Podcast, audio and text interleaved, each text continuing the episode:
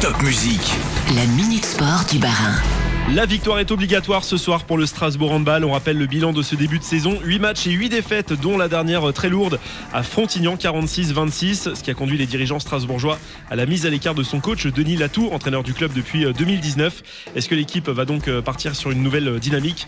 On l'espère dès ce soir au gymnase des Malteries à Schiltigheim. C'est la 9 journée de Pro League. Strasbourg reçoit Caen à 20h30. En basket, c'est la trêve internationale, mais la SIG a fait l'actualité ces derniers jours avec le retour au club de Paul Lacombe. La SIG Strasbourg a officialisé également ce mercredi la signature euh, du euh, joueur letton Kaspars Bersins, 37 ans, 2m13, en tant que pigiste médical de Ike Udano.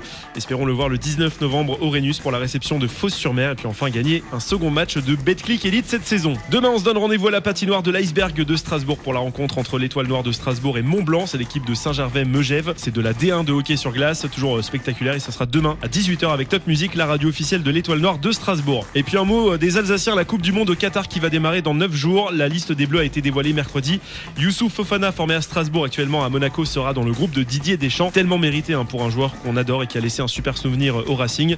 En revanche, pas de Jonathan Klaus qui paye euh, ses prestations euh, moyennes avec les Bleus et pas de Mohamed Simakan actuellement à Leipzig, révélé au Racing. Mais ce n'est que partie remise pour Momo qui sera bientôt sélectionné à n'en pas douter.